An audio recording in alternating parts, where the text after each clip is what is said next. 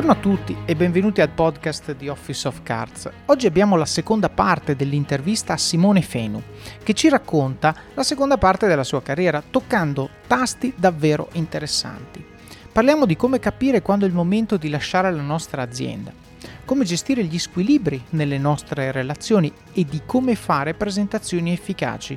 Il tutto condito dagli aneddoti di Simone che mi hanno permesso di rivangare un po' di ricordi della mia infanzia. Prima di lasciarvi l'episodio vi ricordo del gruppo e della pagina Facebook Office of Cards Community.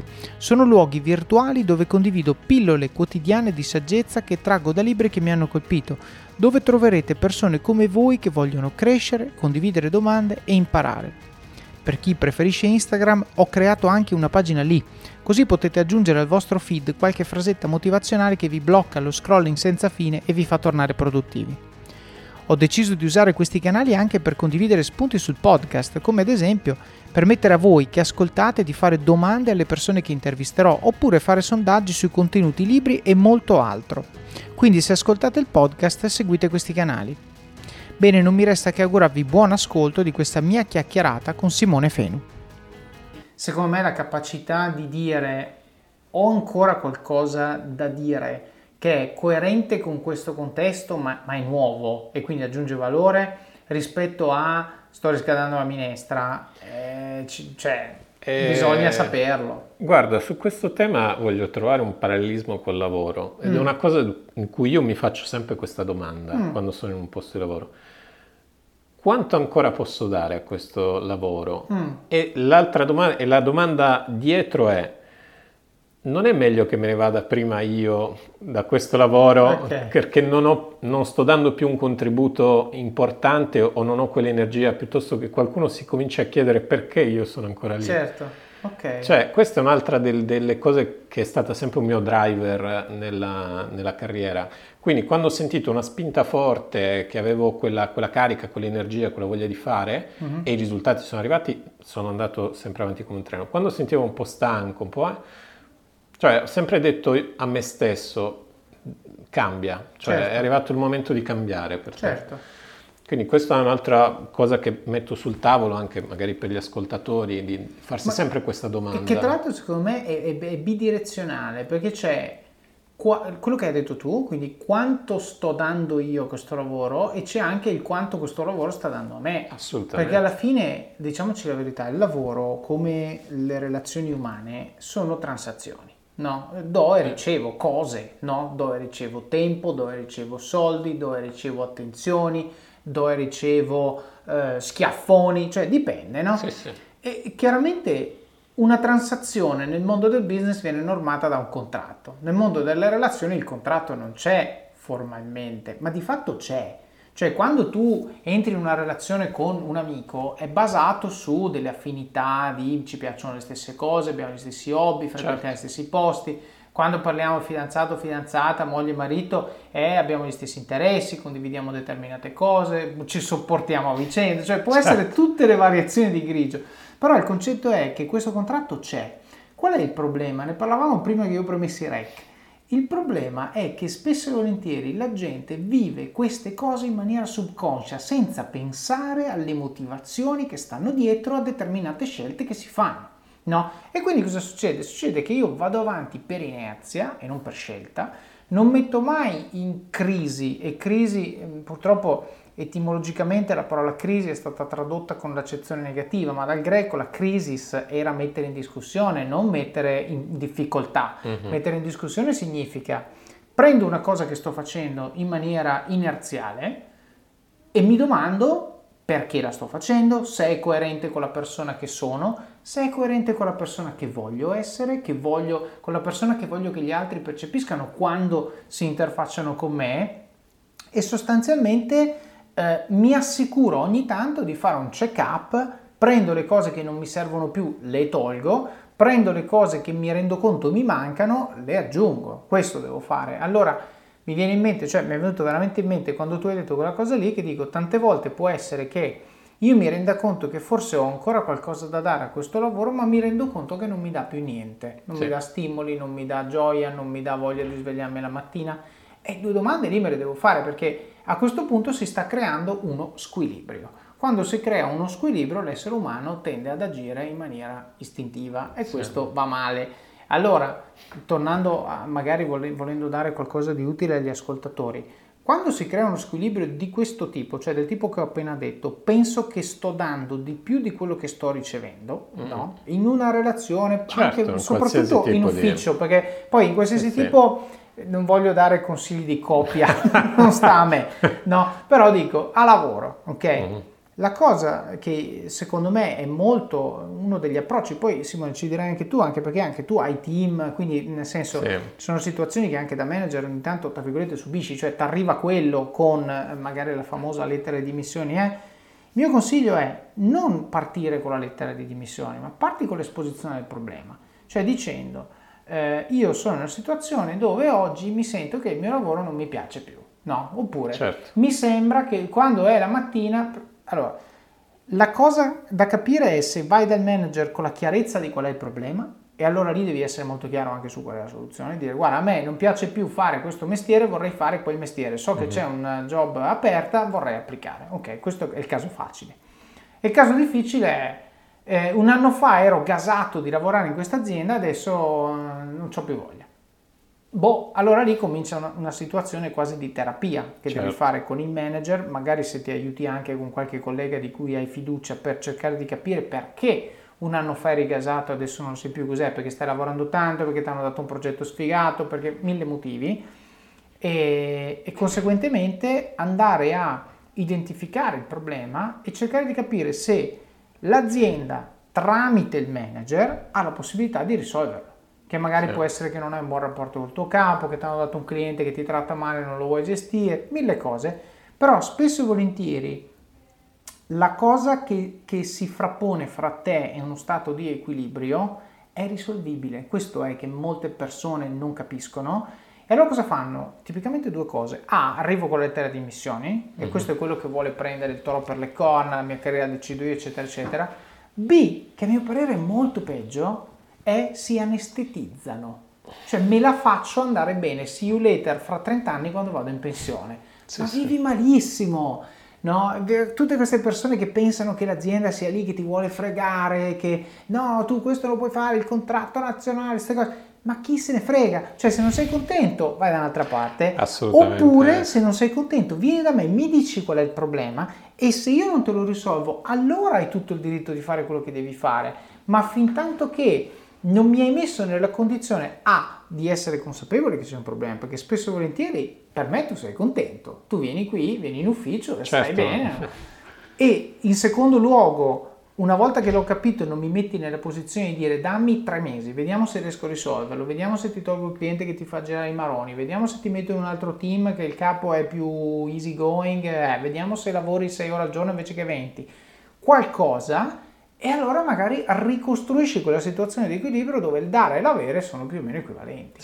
Questo nella mia esperienza, non so se tu hai qualche episodio, ma a me capita spesso. Sì, ormai, come dire, anch'io gestisco team da parecchi anni e le dinamiche non cambiano. Cioè, questo sono d'accordo con te, più o meno riesci sempre a vedere queste dinamiche. Allora, la prima cosa da gestore di team che ho imparato e che è fondamentale, che ne faccio il primo elemento è cercare sempre di essere più trasparenti possibile entro i limiti delle cose che puoi comunicare. Quindi le persone devono essere sempre consapevoli del momento che sta vivendo l'azienda, del periodo storico, dei risultati, eccetera, eccetera. Quindi tu costruisci il framework, quindi dici ragazzi, è andata male quest'anno, oppure l'azienda sta soffrendo, oppure in questo momento storico la nostra divisione non è esattamente al centro dell'attenzione, quello che sia, o viceversa. Quindi, ragazzi, è arrivato il nostro momento, l'azienda vuole crescere in questo ambito qua, vuole fare questo, quest'altro, quindi abbiamo i mezzi. In entrambi i casi cercare di essere sempre più trasparenti possibile. Dall'altra parte cercare di disinnescare, nei limiti del possibile, il fatto che, come dire, tutti siamo importanti, ma l'azienda ragiona su altri livelli molto spesso, cioè non è una cosa ad personam, come molte persone pensano, ma sono decisioni trasversali che impattano evidentemente tutti e dobbiamo esserne consci e soprattutto, ripeto, lavoriamo in settori in cui siamo immersi in un mondo fluido, certo, e come tale dobbiamo cercare di essere più fluidi possibile. Quindi sì, molto spesso arrivano delle persone belle cariche, diciamo, e tu devi cercare soprattutto, secondo me, di in primis di tranquillizzarle sul fatto che tu hai stima di loro, cioè che quindi ci sei tu e hai ben chiaro il loro ruolo, il loro valore, eccetera, eccetera. E poi spiegare in maniera più trasparente possibile qual è la situazione.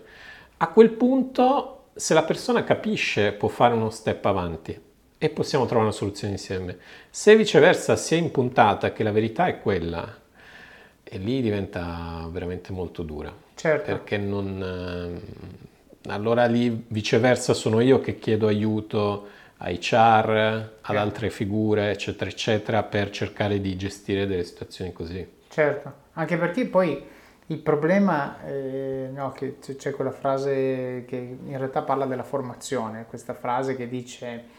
l'azienda non vuole investire in formazione delle persone perché poi se se ne vanno ho speso soldi per niente, e poi la controparte è ok, allora tieni gli ignoranti e poi restano così. Esatto. Hai gente che non è formata, questo è il discorso. Qui è una sfumatura di questa cosa, cioè tu hai una persona che è scontenta per mille motivi, se non la gestisci il malcontento si diffonde, perché sì, poi quelli che sono contenti tendono a stare zitti, quelli che sono scontenti sono quelli che sono sono sempre alle macchinette del caffè con tutti, tachicardia perché fanno 20 caffè al giorno, B, parlano tantissimo e spesso, non tutti, non voglio generalizzare, però spesso è così, perché chi è contento cosa fa? Sta al computer e lavora, o va in the field, insomma quello che è il mestiere, però chi è scontento tipicamente tira remi in barca, non è che stai davanti al computer, a volte sì, stai lì e fai niente, non fai danni, però altre volte ti sfoghi, no? Oppure sì, magari cominci in maniera anche maliziosa, perché un conto è dire mi hanno fatto un torto, lo racconto, dico non aiuta l'umore dell'azienda, però capisco il tema. Altre volte cominci magari a spargere zizzania, a mettere in giro voci, cose, perché vuoi creare maliziosamente un problema. E questo effettivamente, come hai detto tu, va gestito da un punto di vista manageriale, perché altrimenti poi la malattia si diffonde, insomma. Senti, Planeta Junior, quindi hai fatto per quasi 5 anni. Questo mestiere, hai riportato, quindi colpa tua se i Gormiti sono tornati di moda. No, un pezzettino, okay. Mi prendo un pezzettino di merito, come sempre, devo dire... 3 grandi aziende ci hanno lavorato molto bene, la Giochi Preziosi, la Planeta Junior e la Kotok, e... Devo dire abbiamo avuto grandi soddisfazioni quando c'ero io, e oggi, tutt'oggi, continua a essere un brand molto, molto importante. È uscita la comunicazione proprio qualche settimana fa che l'uovo di Pasqua più venduto del 2020 è l'uovo di Gormiti.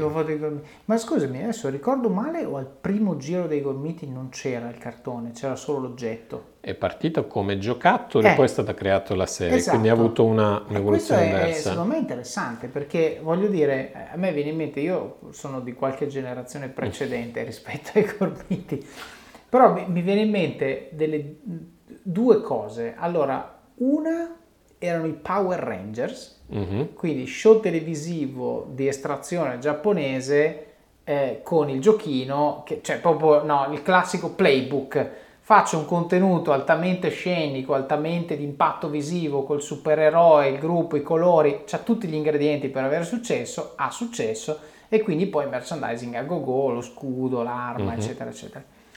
E poi mi viene in mente un altro esempio invece che non aveva il cartone, che erano, adesso mi sfugge il nome, ma erano dei pupazzetti di plastica simili ai Gormiti, che stavano dentro delle buste, che sembravano delle api, avevano una sorta di coda grande, adesso lo cerco finché parliamo, e sostanzialmente, o se no lo metto nelle show notes, e questo invece era totalmente privo di contenuto, cioè era compralo, Però hai creato quella dinamica che oggi va tantissimo, che è quella del collezionismo, del blind purchase, cioè tu compri una busta, non compri un giocattolo, e poi quello che c'è. E questo cosa vuol dire? Ce l'ho già, devo comprarne ancora, eccetera, eccetera. Ecco, qual è la differenza da un punto di vista visto come business? Perché io capisco quello che tu mi hai detto, che dici produrre contenuto costa un botto, produrre un giocattolo costa molto meno, meglio produrre un giocattolo. Però è anche vero che quando produco il giocattolo su un contenuto che va, sono sicuro che farò un botto di soldi, o abbastanza, immagino. Mentre se io faccio un giocattolo, cerco di creare un'icona, un brand, un oggetto di culto, senza avere il vantaggio del contenuto, come faccio col trade? Cioè devo cercare di farlo spingere al negoziante, non so. Sì, allora, il punto di partenza è che oggi costruire un contenuto può partire da qualsiasi elemento, quindi in passato viceversa era abbastanza standardizzato. Facevi un cartone, poi ne facevi un giocattolo e poi tutta la coda e tutto il resto del merchandising. Oggi non è più così, cioè okay. Non è detto che sia così necessariamente. Può partire prima da un giocattolo, puoi fare una serie TV, perché il giocattolo ha una dinamica già di suo interessante e quindi ha già degli archetipi narrativi che puoi utilizzare adattandoli. Oppure puoi partire veramente da qualsiasi cosa. Ovviamente nella maggior parte dei casi si parte dai libri okay. o da fumetti. Okay. Sono i due driver principali che forniscono le partenze per poi creare cartoni animati. Okay. Oggi io lavoro in Viacom, l'esempio più eclatante è stato Tartarughe Ninja. Tartarughe Ninja era nato in uno scantinato come un comic book di due autori e all'inizio non ci credeva nessuno. Immaginati tu negli anni 82 che disegnano Tartarughe Ninja, cioè è proprio due elementi che, come dire, già di loro richiedono una mente particolarmente elaborata. Certo. E nessuno avrebbe immaginato che sarebbero diventati delle franchise in grado di guadagnare billion al cinema, nel merchandising, eccetera, eccetera, e rimanere 30 anni sulla cresta dell'onda. Certo.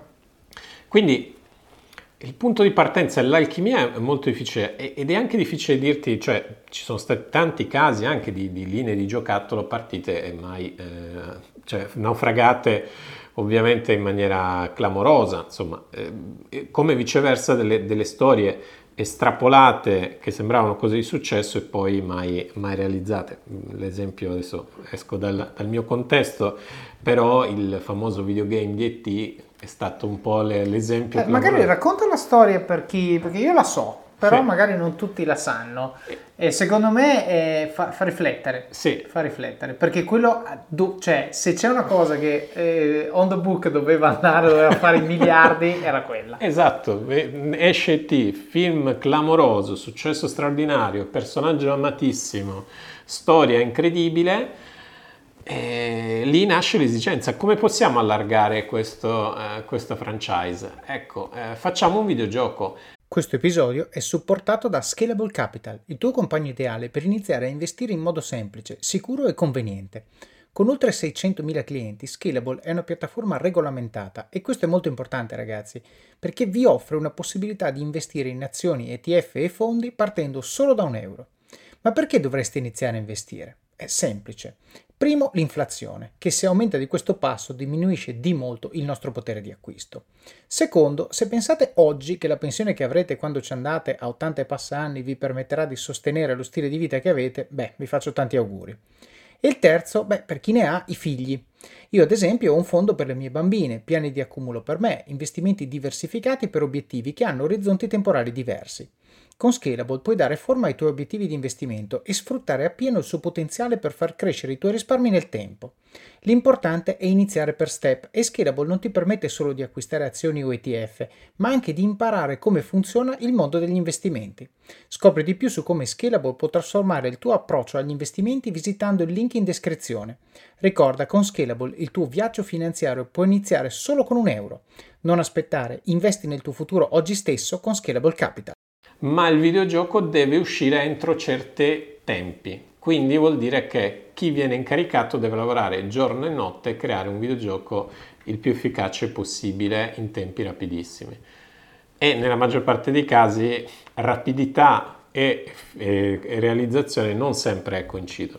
Certo. Quindi si realizza questo videogioco in fretta e furia, vengono prodotte una quantità infinita di supporti per lanciare questo prodotto qua Anche sembrerebbe, poi la leggenda narra che venne visto anche da Spielberg, il quale disse: ma per me può andare bene. Perfetto, se va bene al maestro va bene a tutti. E quindi lanciano incredibilmente questo videogame che era pienissimo di bug, cioè di elementi che non permettevano la giocabilità ad un livello decente, diciamo così. Proprio la meccanica di videogioco era banalissima, e quindi questo videogioco rimane incagliato sugli scaffali. Certo. Tant'è vero che un'altra leggenda narra che sia stata creata una buca nel deserto dove sono state messe tutte le cassette non vendute di questo famoso videogioco. Quindi ecco. È sempre difficile trovare l'equilibrio. La cosa più importante, secondo me, è non credere che delle cose che hanno funzionato su un ambito possano funzionare su un altro. Prima ti facevo l'esempio di Gormiti, cioè introdurre i bambini per questa generazione che si affaccia al mondo dei cartoni animati a questa franchise è stato importante, perché ha permesso ai bambini di riconoscersi in quelli che erano gli elementi. E molto spesso, aggiungo, sul tema di cosa poi funziona e non funziona, una cosa che funziona molto negli ultimi anni e che ha funzionato tantissimo è il teamwork e l'amicizia. E dalle ricerche che facciamo, devo dire in Viacom ne facciamo tantissime sui target e anche sullo studio dei consumatori, l'amicizia è uno dei valori più importanti per i bambini insieme alla famiglia. Il teamwork anche, cioè i bambini hanno la consapevolezza oggi che insieme possono cambiare qualcosa, e lo vediamo anche, insomma, Greta, un esempio tra tutti, si è fatta portavoce di un certo movimento, piuttosto che... E visto che questi bambini poi vivono anche in un contesto completamente diverso, cioè con una quantità di notizie che gli arriva incredibile, e anche di conoscenza di disastri naturali, guerre, impeachment, eccetera eccetera, che poi prendono e magari non capiscono, ma si rendono conto che è un mondo molto, molto magmatico, no? E l'unione hanno capito che può essere un elemento, e da qui vediamo anche che loro sono base, spesso, almeno dalle nostre ricerche esce fuori che sono i bambini spesso a dire: fai la raccolta differenziata, attenzione, presta attenzione a questo, a quell'altro, cioè c'è una coscienza molto forte, anche se si crede che i bambini siano, insomma, quindi purtroppo la dietrologia, ed è una cosa che io odio, è la cosa che più, è tra le cose che mi fa più imbestialire, che il famoso quando eravamo bambini noi, noi sì che eravamo bambini così, i cartoni animati dell'epoca, eccetera, eccetera. Però oggettivamente, dati alla mano che abbiamo, ci dimostrano che invece i bambini hanno una coscienza oggi che prima non avevano. Certo. E quindi anche introdurre il teamwork nei cartoni animati. Noi, per esempio, uno dei brand di maggiore successo che abbiamo in Viacom è Paw Patrol. Okay. È stata una delle franchise che nel mondo ha più spopolato nel target prescolare. Ecco, lì il teamwork è fondamentale. Certo. Tutti si aiutano a vicenda, tutti aiutano l'altro per finire la missione, eccetera, eccetera. E tanto sono stati anche costruiti in maniera complementare, perché c'è Paw Patrol, PJ Masks, eccetera, che hanno tutti un superpotere leggermente diverso, che insieme, no? E poi, poi dico delle cose degli anni '80, ma ti lascio finire il tuo ragionamento, perché faccio delle immagini davanti a paura. Vai. Quindi, l'elemento essenziale, mentre tutti pensano... non so, e che ci sta, no? L'amore per i cuccioli, PJ Masks perché sono vestiti da supereroi, adesso un altro cartone che ho gestito che si chiama Super Wings, che erano degli aerei che si trasformavano in robot, eccetera eccetera, tutto bello, tutte cose che ingaggiano il bambino, ma il substrato che c'è sotto, è la cosa che più funziona di tutte queste, che li accomuna, è proprio il lavoro di squadra. Ho capito. Ascolta, io stavo cercando l'oggetto di cui ho parlato prima e non l'ho trovato, però sto vedendo delle immagini, adesso dico delle cose che mi commuovono, perché chiaramente mi riportano a quando avevo io l'età in cui questa era la definizione di giocattolo. Però ti voglio fare una domanda su queste cose, proprio una domanda di merchandising, e di cui io sono vittima totale, ok? Allora ti dico alcuni brand.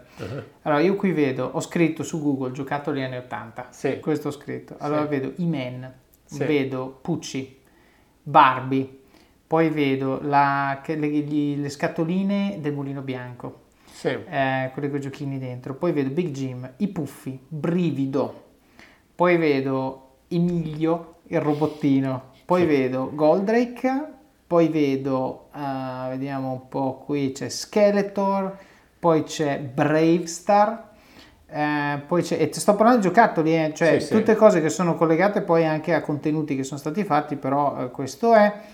Poi vedo, vediamo un po' i Transformers, mm-hmm, e poi altre cose, no? Ora, la domanda che ti faccio io è proprio una domanda dove... Tu hai detto prima 7 anni, io dico anche 20. Perché? Perché sto vedendo negli ultimi anni una grandissima leva fatta dalle aziende come quelle per cui hai lavorato tu sulla nostalgia.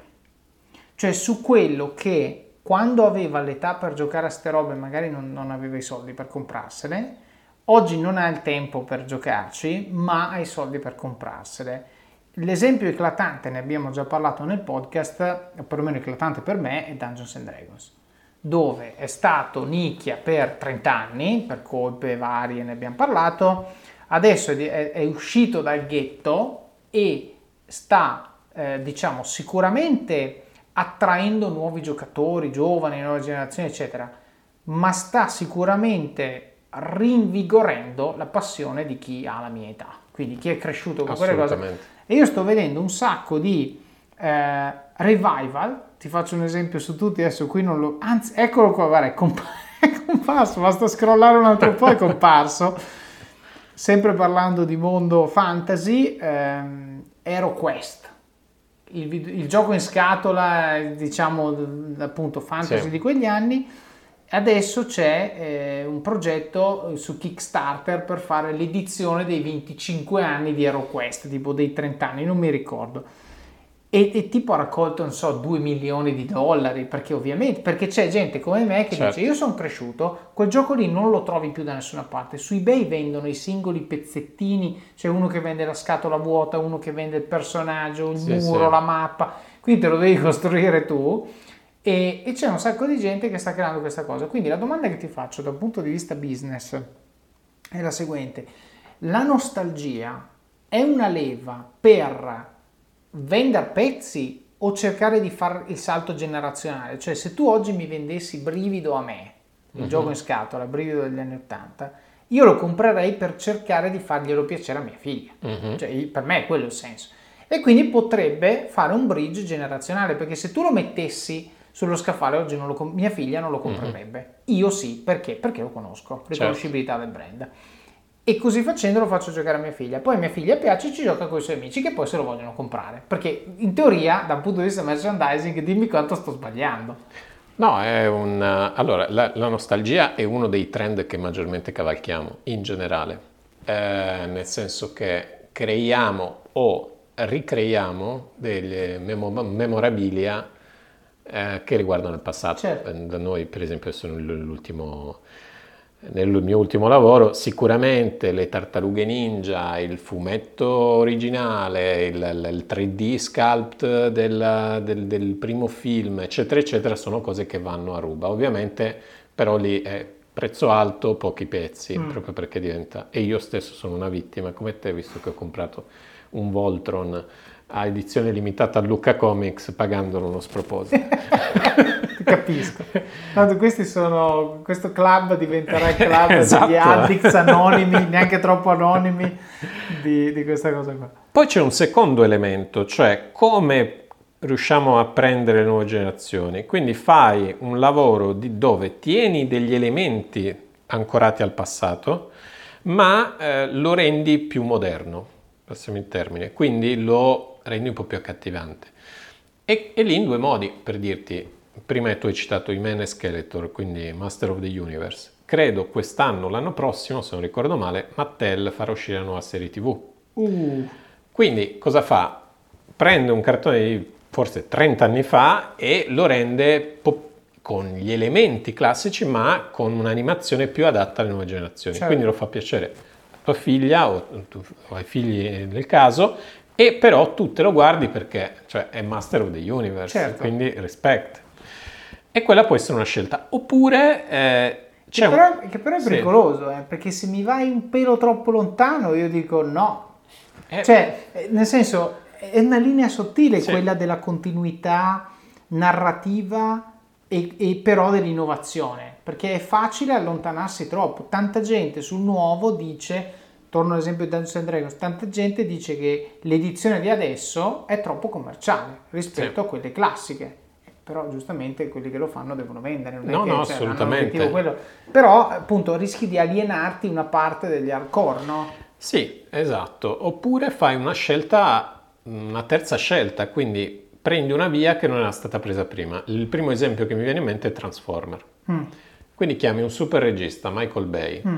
Non è mai stato fatto un film. Prendi, come si chiama lei? Megan Fox. Un attore brillante giovane, che non mi ricordo anch'esso come si chiama, li metti insieme, scrivi una storia credibile e fai un film. Un film che tutto sommato a me piace e quello accontenta tutti, perché il bambino vede ovviamente lui l'imbranato, eccetera, eccetera, che però poi alla fine ce la fa. Gli hardcore fans come me vedono comunque la Optimus Prime, che ai tempi miei si chiamava Commander, che come dire, lo vedi ed è credibile, è bello, cioè è stato fatto bene, quindi ti gasa, scusa il termine. Certo. Quindi ce n'è per tutti, e le nuove generazioni e i giovani vedono la storia d'amore Megan Fox con lui, eccetera, eccetera. Chiaro. Ce n'è per tutti e tutti siamo contenti. Quindi ci sono varie scelte che puoi fare lì a quel punto. Il contesto del memorabilia sta diventando un aspetto da non sottovalutare.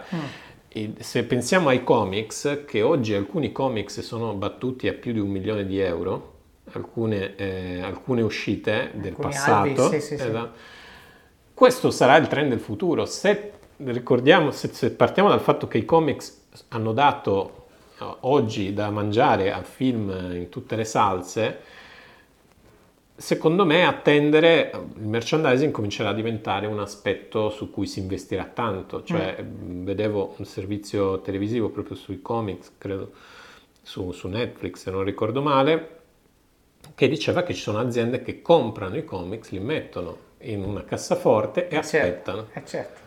Quindi questo secondo me potrebbe essere un trend che prenderà anche il mondo del merchandising e tutto quello che riguarda poi gli hardcore fans. Certo. Da €1 se acquisti Dyson V15 Detect Submarine o Dyson Gen 5 e restituisci il tuo aspirapolvere usato funzionante, puoi avere un rimborso fino a €150, perché €1 batte forte sempre. Fino al 19 maggio. Termini e condizioni su euro.it. Beh, secondo me è inevitabile, perché appunto c'è anche il fenomeno, se vuoi, socio-economico, cioè io oggi ho un potere di spesa che mi permette di comprare una cosa perché la voglio, punto, no? Poi ovvio non è che ce li ho da buttare via, però dico, se spendo, non so, mi ricordo, credo che costassero 30.000 lire, 40.000 lire, il brivido, adesso ripeto, mi viene in mente il brivido perché mi piaceva quello scheletrino del peschietto che andava giù dalla torre, bellissimo. Dico, se all'epoca dovevo chiedere ai miei genitori di spendere 40.000 lire e comprarmi il giochino, oggi se Brivido costasse new edition però uguale €40, cioè ok, lo prendo, anche se ci giocassi una volta sola per la nostalgia sarei contento e va bene così. Però per chi lo vende, cioè il fatto che è un pezzo di carta con dentro un pezzo di plastica, a farlo costa forse €2 e tu mi guardi forse anche meno, e io spendo 40 per comprarlo, mette te nella condizione di dire questo è un investimento da fare, proprio perché vai a battere su un tasto dove puoi addirittura, come hai detto negli studi, adesso magari ci racconti un po' più nel dettaglio, ma negli studi che tu fai di addressable market, quanti eccetera eccetera, dici quanti erano i brivido venduti negli anni 80, ecco tu immagina che per ognuno di quelli che hai venduto oggi ne vendi almeno un altro, più o meno, perché insomma secondo me tanta gente si porta dietro questo fattore nostalgia che se tu lo posizioni su un punto prezzo ragionevole, la gente magari anche solo per il gusto o anche per cercare di costruire una relazione con il proprio figlio basata su quello che tu ricordi con affetto, perché poi questa è l'altra cosa, come hai detto tu, la dietrologia, no? Quando io penso a quando ero bambino, poi magari ho avuto un'infanzia particolarmente fortunata, ma penso ai ricordi positivi. Cioè, penso al momento in cui giocavo a Brivido, certo, giocavo a Hotel, giocavo a Dragon, sì, tutti questi giochi, e penso a quando ci giocavo con gli amici, a quando provavo a far giocare i miei genitori, magari loro non volevano perché non erano nelle loro corde, io dico no, io voglio essere io quello che gioca, e quindi dal punto di vista di chi deve vendere l'oggetto dico cavoli, veramente investimento ben fatto. Senti, sei poi passato, sei tornato alla tua strategia, no? Quindi tornando al tuo percorso dici ok, sono diventato country manager di Planeta e adesso torno nella grande azienda dopo 5 anni che ho imparato il mestiere di country manager. Esatto. E quindi sei finito in Viacom. Sono finito in Viacom dove sono tornato a occuparmi, ecco, aggiunge un elemento sempre, quindi questo è l'altro obiettivo, no? Come ci siamo detti prima. In questo caso sono tornato a occuparmi in 100% di merchandising, ma per Italia, Grecia e Malta. Ah, abbiamo esteso la geografia. Esatto, cominciamo il nostro risico. Ok. Visto che abbiamo citato dei giochi in scatola. Ok. E quindi, ecco, gestire comunque un team in un paese straniero, muoversi, capire le dinamiche di come funziona un mercato estero, eccetera, eccetera. Un elemento in più rispetto a altre cose che ho imparato nei quasi 20 anni di entertainment. Certo. Ecco, questo è stato un po' il passaggio con, ovviamente, ripeto, un ruolo equiparabile a quello precedente. Certo, certo. E quindi dici qui hai aperto, se vuoi, un capitolo che può essere espanso a piacere, perché quando tu dici Italia e può essere EMEA, certo, South, Mediterranea, Nerea, poi a seconda di come le aziende si organizzano.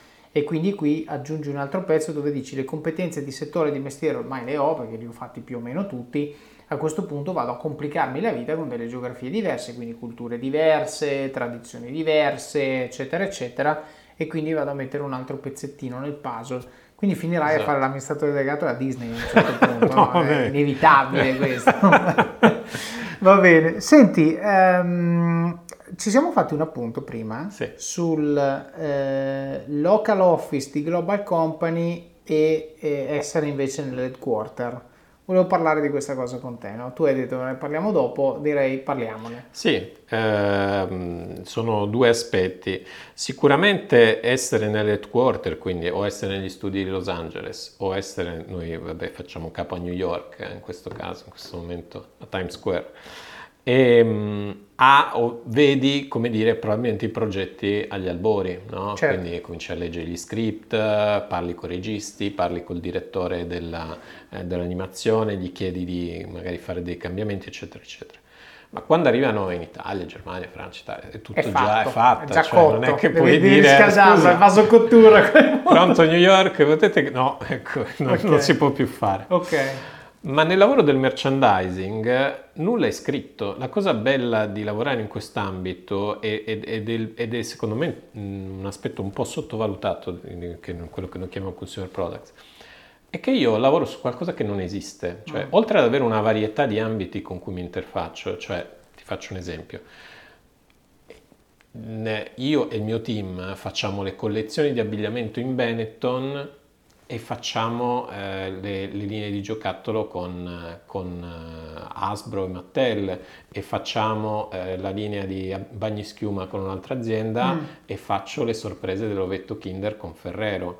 Cioè io ogni giorno mi siedo nel mio lavoro e devo gestire mercati che possono essere il mercato del retail abbigliamento, l'edicola, il food, il mass market, eccetera eccetera, con aziende che possono essere la Ferrero fino ad arrivare agli estremi, tipo quando ero in Warner ho gestito il contratto della Mobiline, quindi cioè navi che hanno sullo scafo i Looney Tunes, eccetera eccetera. Ma quindi scusami, allora, perché alcune delle cose che hai detto mi hanno stupito, cioè tipo la Hasbro il giochino lo fa a livello country? Lo fa a livello internazionale, cioè, però in questo caso, esatto, allora la regola è in generale che tu fai nascere gli accordi con le aziende della tua country. Okay. Quindi, per dirti, io e il mio team gestiamo Ferrero, Benetton, Panini, eccetera. Ma quelli eccetera. Sono marchi quelli locali, sono marchi locali, ma che hanno un impatto globale. Chiaro. Cioè, quindi, il contratto che fai del caso con le aziende potrebbe riguardare tutto il mondo. Ok. Quindi hai un empowerment, secondo me, che non hai a nessun altro livello. Cioè, il cinema è il cinema in US, certo. Il DVD è il DVD in US, il videogame certo. È US, o quello che sia, Giappone, secondo me, l'headquarter. In questo caso l'empowerment è locale. Ok. Cioè tu crei qualcosa che non esiste con un tuo marchio. Mm. E questa è la magia, secondo me, dell'aspetto del mio lavoro nel consumer products merchandising. Ok. È la cosa. Quindi l'unico vero limite è la tua capacità di immaginarlo e la tua capacità di convincere un'azienda in quel progetto. Ok. E quindi tu fai un accordo, cioè con Ferrero tipo lo fai anche per conto di altri paesi dove la Ferrero opera, invece con Hasbro, che non è italiana, tu ti coordini con gli italiani per il deployment, però l'oggetto è più o meno ok. Quindi, quindi ti va bene che ci sono un bel po' di aziende italiane che comunque fanno dei brand che vanno... Sì, poi magari ci sono anche realtà locali molto belle che fanno le cose solo italiane di grandissimo respiro. Mi viene in mente adesso la Balocco, ma per dirti già Clementoni è un marchio che comunque distribuisce in Europa. Mm. Cioè, in Italia abbiamo tanta imprenditoria, abbiamo tante aziende che lavorano molto bene, anche... cioè, adesso purtroppo non posso raccontarlo, ma... Tra poco vedrete verso ottobre una cosa che non si è mai vista nel mondo del merchandising, perché siamo riusciti a convincere un'azienda a fare qualcosa che uno non immaginerebbe mai. Ok. Però insomma ci sono varie cose. Una cosa che posso raccontare è per dire che quest'estate vedrete il gelato dei Paw Patrol nelle gelaterie, quindi il gusto Paw Patrol. Per cui ecco, okay. Quella è una cosa... No, che devi un po' out of the blue, devi andare un po' oltre. Quindi le io vado a prendere il gelato e dico voglio stracciatella, vaniglia e Paw Patrol. Okay. Esatto. Che figata. Okay. E questo lo puoi ovviamente moltiplicare per tutto, certo. Cioè del miele a, non so, magari un giorno comincerò qualcuno in Sardegna a fare il pane carasau di qualcosa. Esatto, a forma di... Certo. Quindi questa è un po', secondo me, la magia di lavorare nelle aziende di entertainment ma nella consumer products come dipartimento. Certo, e quindi tu praticamente devi fare, come hai detto prima, no? Perché l'hai un po' spiegato, dici il prodotto non lo faccio io, lo fa qualcun altro, non lo distribuisco io, lo distribuisce qualcun altro, e questo parliamo del prodotto che poi viene venduto. Il contenuto che metto sul prodotto, quindi se vuoi il contesto che c'è intorno, il brand, quello che è, di nuovo t'arriva sulla testa nel caso delle grandi aziende. E quindi tu devi fare questo lavoro, se vuoi, di sartoria, no? Di mettere tutto insieme, creare questo equilibrio fra, o forse più che equilibrio la parola giusta è, mi viene sinolo, che è troppo complesso, però come concetto questo è questo punto di intersezione fra la coerenza fra quello che sto raccontando e il mezzo che sto usando per raccontarlo. Esatto. E questo stimolare poi la famosa purchase decision da parte del cliente o il bambino che tira la giacchetta al papà al supermercato. Questo è veramente molto interessante, e capisco allora tutto quello che tu dici quando parli di white canvas, cioè veramente l'idea di pensare a un gusto di gelato e poi il giorno prima hai fatto una figurina che è la cosa più standard del mondo, e invece dici ci metto il gusto di gelato, ci metto la nave della Moby con i Looney Tunes eccetera, certo. Cioè potete fare quello che volete, e correggimi se sbaglio, ma tra virgolette il rischio di impresa relativo, nel senso che l'idea è pensarla bene e convincere le persone, ma una volta che la fai il costo di farla non è elevatissimo, dato che c'è tutto la supply chain di cui abbiamo parlato prima intermediata in maniera più o meno varia. Sì, il costo è un costo, come dire, relazionale più che altro, certo.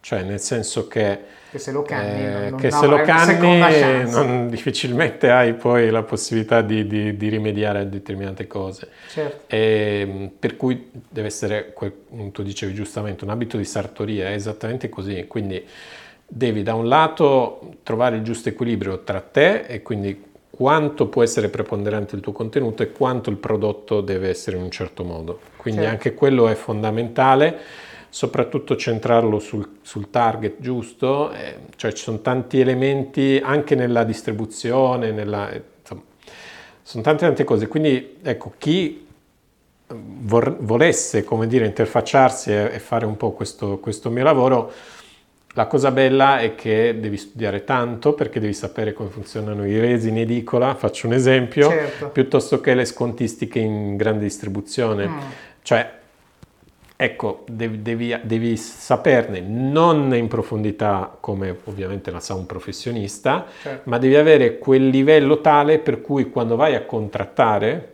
e uno ti chiede una scontistica troppo alta, tu devi essere, certo, esatto, devi essere in grado di dire no, aspetta, cioè, certo, ecco, certo, questo è un altro aspetto interessante, secondo, certo, me. Hiring for your small business? If you're not looking for professionals on LinkedIn, you're looking in the wrong place. That's like looking for your car keys in a fish tank.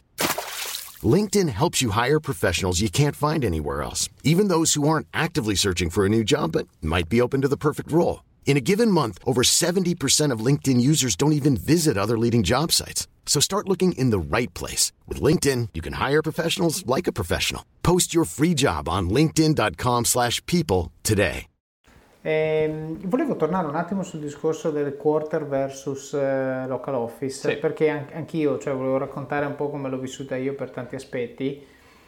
Secondo me il quarter versus local office è una cosa estremamente soggettiva, a livello di mi piace o non mi piace, mi frustra o non mi frustra. Perché? Io per anni ho iniziato a lavorare in un local office. Siemens era ufficio italiano di un'azienda tedesca, eBay era ufficio italiano di un'azienda americana, poi ho lavorato, poi sono andato all'estero, ero in Svizzera, però comunque il quarter europeo di un'azienda americana, quindi così. E vivevo male il fatto che le cose avvenivano sempre altrove. Cioè a me davano, come abbiamo detto prima, fai questo, dai il contributo e festa finita. E io dicevo, no, voglio essere io quello che prende le decisioni, o quantomeno essere esposto a chi le prende, in modo che posso dire la mia, influenzare. E quindi ho fatto un'esperienza poi in immobiliare.it, azienda italiana, io ufficio italiano, quindi ero esposto all'amministratore delegato, al direttore marketing e tutto. E da un punto di vista formativo è stata un'esperienza incredibile, cioè ho imparato un sacco proprio per quello che dicevi tu, cioè se nella stanza in fianco c'è chi fa il cartone, impari quel linguaggio, quella gestualità, cosa gli piace, cosa non gli piace, che poi, come hai appena detto, ti viene utile quando ti ci devi relazionare, magari che sta dall'altra parte dell'oceano quello che fa il mestiere, sì, no? Quindi riesci a sviluppare questo tipo di sensibilità. Nel momento in cui la sviluppi, puoi fare il passaggio, come dicevamo prima, dici torno nella grande azienda, nella sede locale, però a questo punto so costruire relazioni con chi fa questo mestiere e quindi il mio livello di influenza e quindi di impatto sul business è superiore.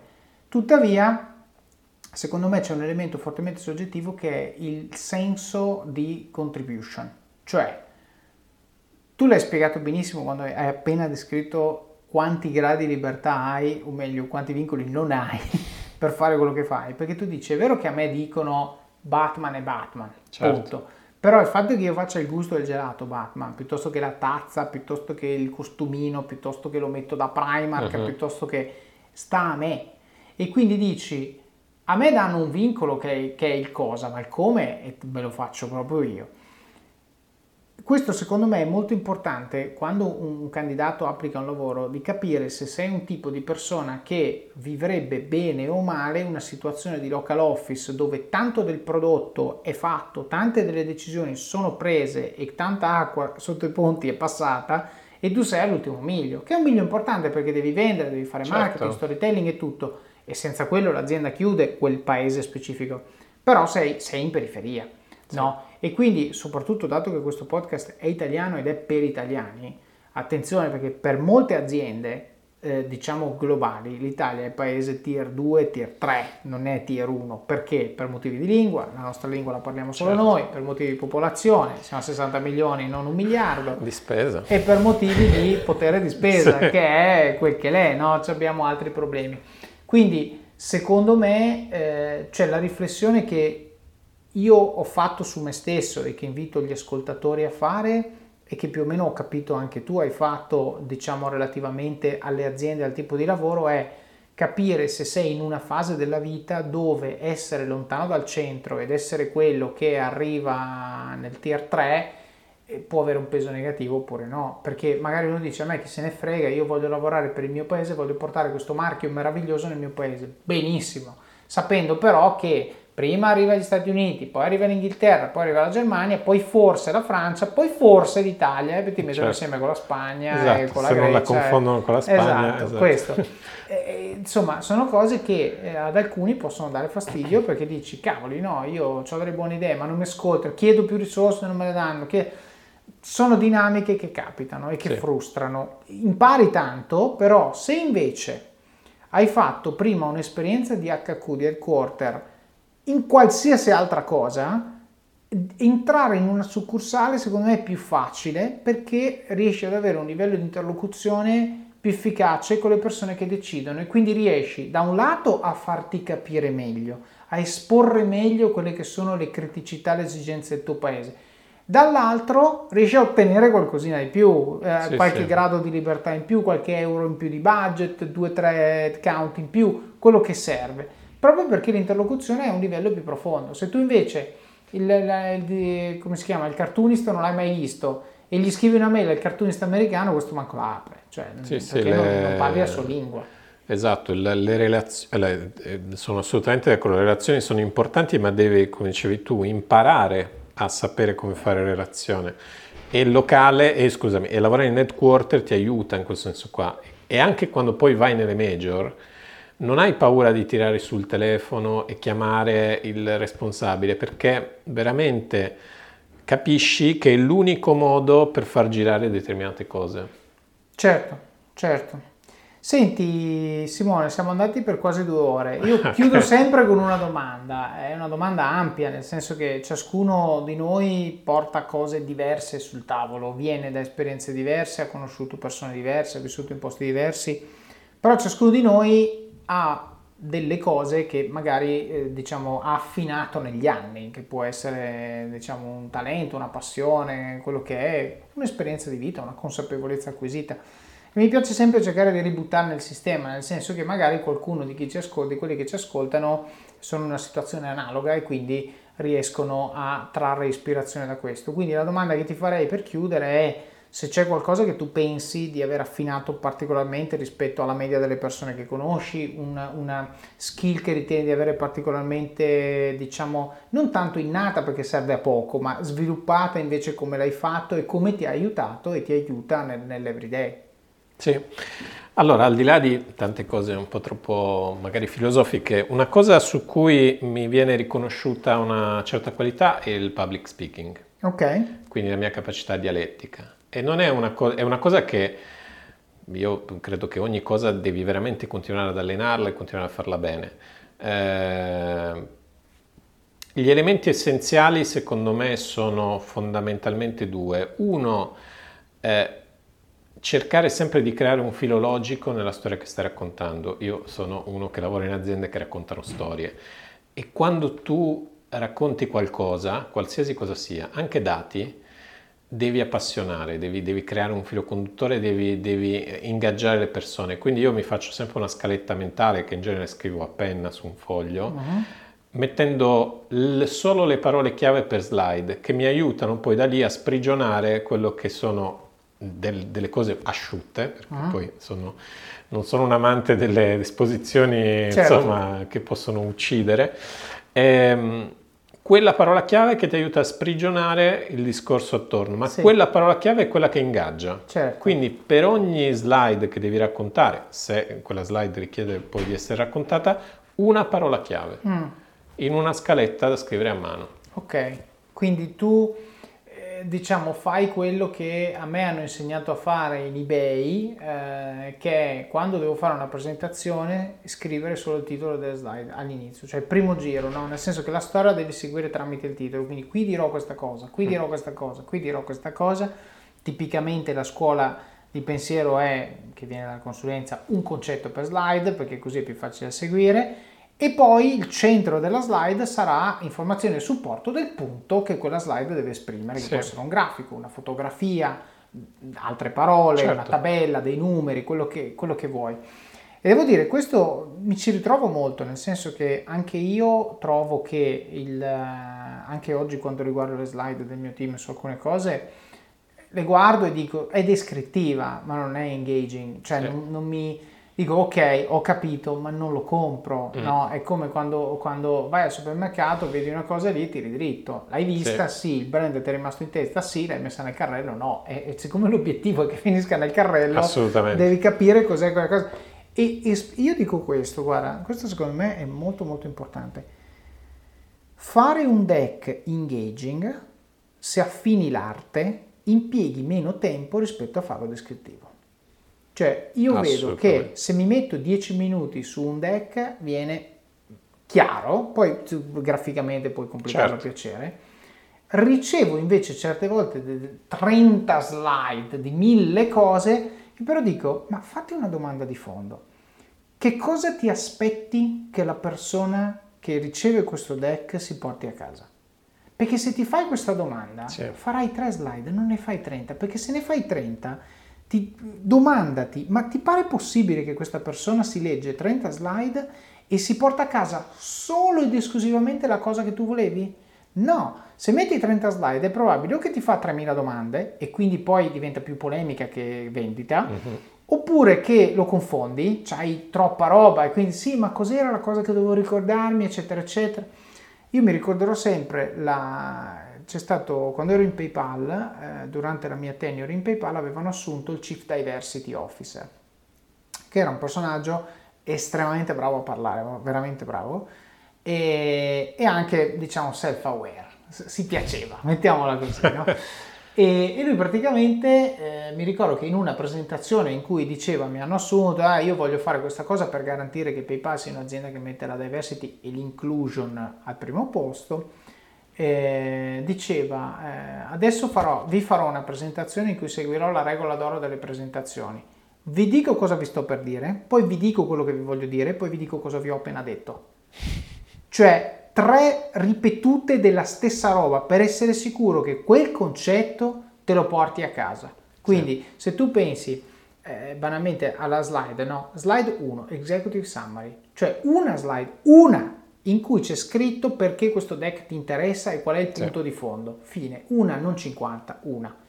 Poi entro nel cuore, quindi se mi servono 10 slide per spiegarti il punto te lo spiego, storytelling logico, io parto da qui, queste sono le ipotesi, questo è quello che ho scoperto, questo è il lavoro che ho fatto, questa è la conclusione, e poi alla fine conclusione, next step. Se tutti i deck che io ricevo fossero così non dovrei fare niente. Dico, ma cosa ci vuole, capisco. No? Quindi secondo me veramente il tuo approccio delle parole sarebbe quasi l'executive summary, cioè nell'executive summary tu metti i concetti di fondo, poi esplode ogni parola una slide, più o meno, adesso sto semplificando e interpretando, e poi alla fine rimetti le parole dicendo e quindi quello che vi ho detto sono queste 4 cose, portatevele a casa per favore, e i next step, gli action item sono questi. Esatto, infatti io faccio questo esempio, la cosa che mi sorprende sempre quando ricevo i famosi deck è quando vedo che in una presentazione hanno messo la sinossi di un film. E io dico, veramente? Sì. Veramente tutta la sinossi di un film in una slide? Certo. E secondo te seduti adesso leggeranno tutto riga per riga la storia del film? Certo. Così. Ecco, queste cose mi fanno sempre sorridere quando le vedo. Sì, io sono stato a Londra a una presentazione di Seth Godin, era lui che presentava, e lui ha detto io da circa X anni, non mi ricordo che numero ho detto, le mie slide sono solo foto. Cioè lui non ha uno slide show, lui ha proprio uno slide show, cioè quello che significa letteralmente, fa vedere le diapositive di fotografie e lui riffa sulla foto, dice questa ve l'ho messa perché, questa ha tutto un senso logico, chiaramente, però è esattamente quello che 30 anni fa, 40 anni fa, quando tiravi fuori il proiettore, mettevi dentro le foto, così era. E questo, devo dire, ti rimane molto più impresso il concetto, poi magari ci metti una parola, come hai detto tu, in modo che sia evocativa, in modo che rimane impresso, perché tra l'altro la memoria umana è una memoria che funziona all'80% per immagini, per visualizzazione e per associazione. Quindi se tu mi metti in una slide la sinossi di un dei Goonies, ma mettimi la foto di Willy Lorbon e hai già risolto il problema, me la ricorderò per tutta la vita. no? Invece se tu metti le parole, io vedo adesso, per l'amor del cielo, dipende anche da quello di cui uno parla, ma le slide che mi mandano i regali, vabbè, certo, quelle... io lo capisco, no, lì adesso l'ho fatto come battuta, ma chiaramente il loro lavoro rende complesso, certo. Non è che puoi usare una foto, però il concetto è, se usi un'ancora visuale, un colore, un highlight, poi devi emozionare, un'icona, cioè, quello esatto, mi rimane molto di più. E poi anche quando cerco di ricordarmelo, il concetto è, se devo ricordarmi parole, devo ricordarmi il concetto, perché visualmente ricorderò una slide piena di parole, sì. Però è offuscata nella mia memoria. Se invece in quella slide c'era un gattino, io mi ricorderò il gattino, me lo ricorderò tutta la vita. Allora dico, gattino uguale slide in cui si parlava di l'assicurazione sugli animali, per esempio. Va bene, Simone, senti, storia interessantissima. A questo punto io fra un po' sto però la registrazione, ti chiederò la cosa che non hai detto con il play che lanciate a ottobre, perché sono troppo curioso. Tanto devo dire la verità, questo podcast dovrebbe andare live verso fine settembre, quindi secondo me ci siamo quasi. Ti ringrazio per aver raccontato la tua storia e ringraziamo ovviamente Ludovica che ci ha presentato. Assolutamente, grazie Luca. Va bene, grazie a te. Grazie mille Simone. A presto. Ed eccoci qui, finito anche questo episodio con Simone, che ha condiviso una storia piena di spunti di riflessione. E siamo partiti parlando di come capire quando potrebbe essere il momento di lasciare la nostra azienda. Simone ci ha spiegato che lui si interroga sulla sua capacità di aggiungere valore e avere impatto. E abbiamo parlato del lavoro come di una transazione che deve avere senso e dare vantaggi ad ambo le parti coinvolte. Abbiamo discusso di come gestire uno squilibrio in una relazione, sia personale che professionale, in modo da uscirne meglio e soprattutto evitando di prendere decisioni basate su elementi emotivi. Abbiamo parlato di marketing, di come sfruttare un marchio, di come far leva sulla nostalgia, sull'emozione, sul ricordo, per far prendere decisioni di acquisto ai consumatori. E poi abbiamo chiuso con un super consiglio per fare presentazioni efficaci, una skill che serve a tutti, indipendentemente da cosa fate nella vita. E non parliamo solo di PowerPoint, ragazzi, ma di saper raccontare una storia in modo efficace. Come sempre vi invito a praticare gratitudine a chi vi aiuta. Spesso gli ospiti del podcast mi scrivono qualche settimana dopo che ho pubblicato l'episodio, condividendo messaggi che hanno ricevuto da voi, messaggi di apprezzamento per l'episodio, per la loro storia e per quello che vi ha insegnato. Fatelo, mi raccomando, il podcast vive di questo, di emozioni positive, di persone che imparano, di ringraziamenti, di collegamenti nati quasi per caso. Questo in realtà è un consiglio molto più ampio. Se qualcuno fa qualcosa per voi, qualcosa che vi fa crescere e vi rende migliori, ringraziatelo, renderete la sua giornata, come spesso accade con le mie quando mi scrivete, migliore. Passiamo ora al supporto, la fase in cui siete voi i protagonisti e in cui dimostrate con pochi e semplici ma significativi gesti quanto impatto abbiano questi contenuti nel vostro quotidiano e quanto sia importante per voi che il podcast continui a crescere. Quindi come fare? Il primo modo e nuovo modo per supportare il podcast è con Patreon. Patreon è un modo moderno per contribuire alla qualità di questo podcast e vi permette di fare delle piccole donazioni mensili, anche 1-2 euro, per darmi una mano a finanziare il supporto professionale per l'editing degli episodi. Ad oggi impiego circa 10 ore per un episodio, 2 a prepararlo, 2 a registrarlo e circa 5 nella post-produzione. Faccio del mio meglio e penso che il prodotto sia buono, ma la parte di post-produzione potrebbe certamente essere delegata a chi conosce il mestiere e gli strumenti meglio di me. Oltre che risparmiarmi tempo, migliorerebbe di molto la qualità dell'audio e a volte mi dite che si sente male. Per farlo servirebbe un'entrata stabile, quindi con questo metodo potete darmi una mano a creare uno stream di ricavi da investire in questa attività. Vi costa veramente poco, andate su Patreon nel link che trovate nelle show notes di questo episodio, cliccate, mettete la carta di credito e lui vi prende la cifra che volete, 1 euro, 2 euro, qualcuno me ne sta dando 10 e io vi ringrazio infinitamente ragazzi. Potete darne 10, potete darne 5, potete dare quello che volete, quello che vi sentite, però veramente fa la differenza e diciamo è passivo, nel senso lo mettete lì e poi ve ne dimenticate. Il secondo modo è lasciando recensioni di Office of Cards su Amazon, magari raccontando quali parti vi sono piaciute o quali tecniche e consigli avete messo in pratica e hanno avuto impatto nella vostra vita. Mi scrivete spesso, ragazzi, mi scrivete su LinkedIn, mi scrivete delle mail su Facebook di come utilizzate i contenuti di Office of Cards, scrivetelo anche in pubblico. così che tutti quelli che vi seguono e che vi conoscono possano vedere l'impatto e quindi poi magari possano dire ok, magari lo provo anch'io.